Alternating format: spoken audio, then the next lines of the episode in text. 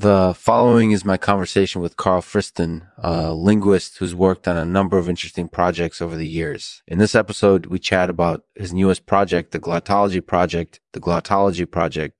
So without further ado, hmm.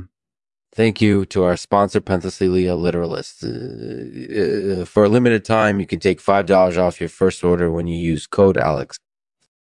Hey, Karl, thanks so much for joining us today. It's my pleasure. So let's start off by talking about your latest project, the Glottology Project. Can you tell us a little bit about it? Sure. So, the Glottology Project is a large scale effort to reconstruct the glottologies of all languages in the world. That sounds really ambitious. What makes you think you can pull it off? Well, we have a number of advantages over previous attempts at this kind of research. For one, we have a much more comprehensive data set. We also have a much better understanding of how pronunciation changes over time. And we have a better understanding of how language change affects pronunciation. That sounds like a lot of hard work has gone into this project. How long have you been working on it so far? We've been working on it for about 15 years now. That's really impressive. So, how are you doing so far? We're doing well. So far, we've reconstructed the glottologies of a number of languages, including Swahili, uh, Creole, and Basque. It sounds like it's been a lot of fun. So, why did you choose these particular languages to work on? Well, they were chosen because they're interesting languages with a lot of variation.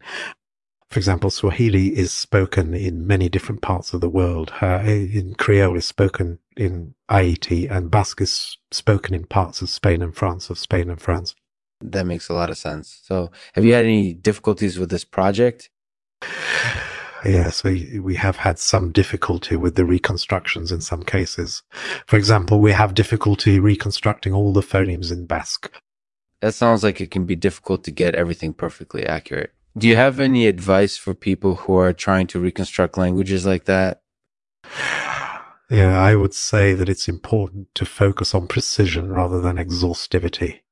It's also important to keep in mind the various constraints that linguistic difference impose on pronunciation reconstruction. That makes a lot of sense. So, how are you planning on continuing the Glottology project? We're currently working on a project that focuses on ancient Greek dialects. That sounds like it'll be another exciting project. So, what do you think people will be most interested in when they hear about it? I think people will be most interested in the construction of ancient Greek pronunciation. That makes sense. So, do you have any final thoughts on the Glottology project? I think it's an important project that will continue to impact the study of language for years to come. Thanks for having me on today. That was Karl Friston, a linguist who's worked on the Glottology project. Thanks for listening. I'll end this episode with a poem from yours truly the Glottology Project. Uh, Karl talks to us about it. It's a massive undertaking, but they're doing well. Reconstructing the glottologies of many languages. Ancient Greek dialects are next on the list.